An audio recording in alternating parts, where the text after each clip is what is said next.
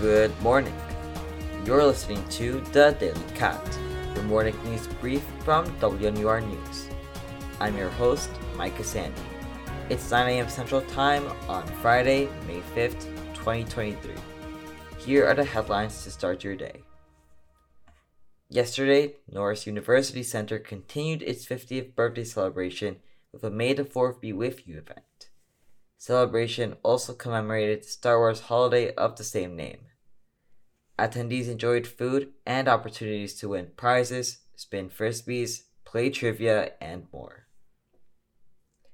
Former Evanston Alderman Steve Engelman has passed away at the age of 77. Engelman represented the 7th Ward from 1991 to 2003. Prior to his time on City Council, he served as Evanston Township Assessor for eight years. Engelman leaves behind his widow, four children, and eight grandchildren. A memorial service will be held at Lakeshore Country Club tomorrow. Democratic Representative Jan Schakowsky will hold one of the biggest political statewide fundraisers in Chicago tomorrow.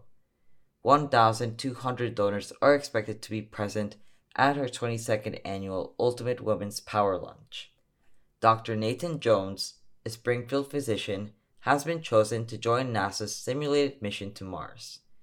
This is a part of Crew Health and Performance Exploration Analog, a year long study to test the physical conditions of real space missions.